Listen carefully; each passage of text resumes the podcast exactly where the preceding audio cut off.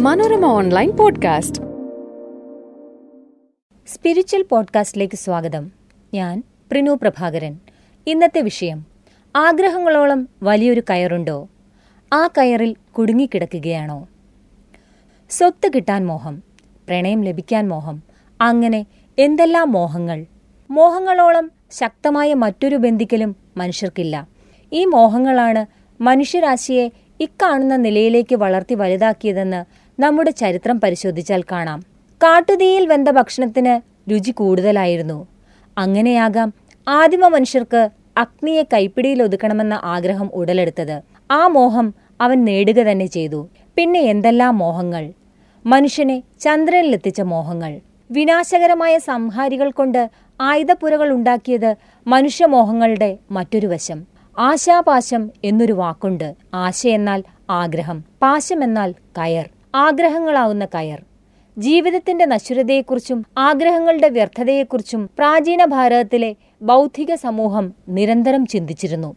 സ്വത്തും സ്നേഹവും ബന്ധങ്ങളുമെല്ലാം ആ ചിന്തകളിലും ചർച്ചകളിലും ഉരുത്തിരിഞ്ഞു. ഇന്ത്യൻ ആത്മീയതയുടെ അടിസ്ഥാന തൂണുകളിലൊന്ന് തന്നെ മോഹങ്ങളെന്ന കെട്ടുപാടിൽ നിന്നുള്ള മോചനമാണ്. മോഹമുക്തമായ മനസ്സ് സത്യത്തെ തേടുമെന്ന് സന്യാസിമാർ ചിന്തിച്ചു. അതിന്മേൽ വാദങ്ങളും തർക്കങ്ങളും നടന്നു. സർവസംഘ പരിത്യാഗം എന്ന വാക്കുതന്നെ ആത്മീയതയെ സംബന്ധിച്ചുണ്ട്. ഭൂമിയിലെ ജീവിതത്തിൽ നമ്മെ മതിക്കുന്ന എല്ലാ ബന്ധനങ്ങളിൽ നിന്നുമുള്ള മഹത്തായ മോചനം.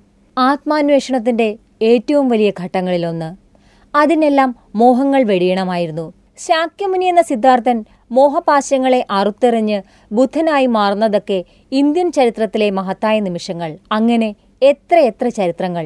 വനവാസത്തിന് പോകുന്ന പാണ്ഡവർക്ക് വിധിപ്രകാരമുള്ള കാലം കഴിഞ്ഞാൽ തിരികെ വന്ന് വീണ്ടും രാജ്യാധികാരം നേടണമെന്ന മോഹമുണ്ടായിരുന്നു. മഹാഭാരതത്തിലെ ഈ കഥയ്ക്ക് നേരെ കടകവിരുദ്ധമാണ് രാമായണത്തിലെ ഐതിഹാസികമായ മറ്റൊരു വനവാസം. എല്ലാവരും തനിക്കായി പറഞ്ഞുറപ്പിച്ച രാജ്യാധികാരമെന്ന സുവർണസ്ഥാനം ഒരു നിമിഷം കൊണ്ടാണ് ശ്രീരാമദേവന് നഷ്ടപ്പെടുന്നത്. മാത്രമല്ല കഠോരമായ മറ്റൊരു വിധിയും തേടിയെത്തുന്നു. ഒരു പതിറ്റാണ്ടു കാലത്തിനപ്പുറം നീണ്ടു നിൽക്കുന്ന വനവാസം. ജീവിതത്തെ കീഴ്മേൽ മറിക്കുന്ന ഈ വിധിയിലും രാമൻ തളരുന്നില്ല. ആശകളാകുന്ന കയർ തന്നെ കെട്ടിവരിഞ്ഞിട്ടില്ലെന്ന് ലോകത്തെ ബോധ്യപ്പെടുത്തിയാണ് ശ്രീരാമൻ പത്നിക്കും അനുജനുമൊപ്പം സരയൂ നദി കടന്ന് കാട്ടിലേക്ക് പോകുന്നത്.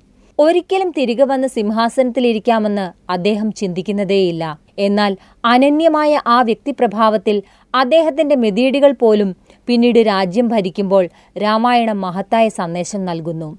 മോഹങ്ങൾ കീഴ്പ്പെടുത്തിയിട്ടില്ലാത്ത മനുഷ്യൻ മഹാശക്തനാണ്. കൊടുങ്കാടുകൾക്കോ കുലം കൊത്തിയൊഴുകുന്ന നദിക്കോ അവനെ ഭയപ്പെടുത്താനാകില്ല. ശ്രീരാമൻ ഭഗവാനാണ്.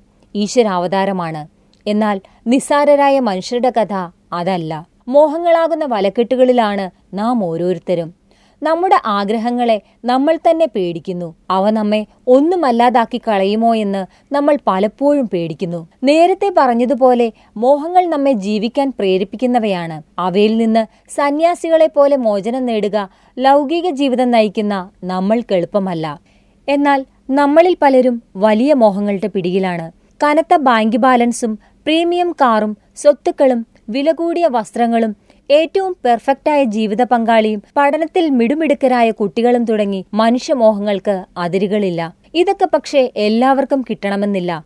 അപ്പോൾ മോഹങ്ങൾ മോഹഭംഗങ്ങളായി മാറും. മനോഹരമായ പൂന്തോട്ടമാകേണ്ട മനുഷ്യ മനസ്സിലേക്ക് കടന്നലുകളും മറ്റു കീടങ്ങളും കടന്നുവരും മോഹങ്ങൾ പണിതുയർത്തുന്ന ഒരു കാരാഗൃഹത്തിലേക്ക് നമ്മെ നമ്മൾ തന്നെ അടയ്ക്കും. ഒരു സൂഫിയുടെ കഥ കേട്ടിട്ടുണ്ട്. കൃത്യമായ ഓർമ്മയില്ല. എങ്കിലും പറയാം. ഒരു സൂഫി വര്യൻ ഒരിടത്ത് പാർത്തു വരികയായിരുന്നു. പരിമിതമായ സൗകര്യങ്ങളിലായിരുന്നു ആ ജീവിതം. ഇരിക്കാൻ ഒരു കസേര പോലും ഉണ്ടായിരുന്നില്ല. ആയിടെ ഗ്രാമ സന്ദർശനത്തിനിറങ്ങിയ ഒരു രാജാവ് സൂഫിയെ സന്ദർശിച്ചു. പരിമിത സൗകര്യങ്ങളിലുള്ള സൂഫിയുടെ ജീവിതം കണ്ട് രാജാവിന് വിഷമമായി. എങ്ങനെയാണ് ഇത്തരം ഒരു സ്ഥിതിയിൽ കഴിയുന്നതെന്ന് രാജാവ് ആരാഞ്ഞു. രാജാവ് ഗ്രാമത്തിലേക്ക് വന്നപ്പോൾ താമസിക്കാൻ കൊട്ടാരം പണിഞ്ഞിരുന്നു എന്നായിരുന്നു സൂഫിയുടെ തിരിച്ചുള്ള ചോദ്യം. വളരെ ചെറിയ കാലത്തേക്കാണ് തന്റെ ഗ്രാമസന്ദർശനമെന്നും അത്രനാൾ കഴിയാൻ കൊട്ടാരം വേണ്ടെന്നുമായിരുന്നു രാജാവിന്റെ മറുപടി അപ്പോൾ സൂഫി പറഞ്ഞു അത് തന്നെയാണ് എനിക്കും പറയാനുള്ളത്. വളരെ ചെറിയ കാലത്തേക്കാണ് എന്റെയും വാസം. മോഹങ്ങൾ നടക്കാതെ വന്നാൽ എല്ലാവർക്കും വിഷമമുണ്ടാകും. വിഷമം തീവ്രമാവുന്ന അവസ്ഥയിൽ ഇത് ചിന്തിക്കാം. നമ്മൾ ജീവിക്കുന്നത് ഭൂമി എന്ന വലിയ ഗ്രഹത്തിലെ ചെറിയൊരു സ്ഥലത്താണ്. ഈ പ്രപഞ്ചത്തിലെ അനന്തകോടി ഗ്രഹങ്ങളിൽ ഒന്ന് മാത്രമാണ് ഭൂമി.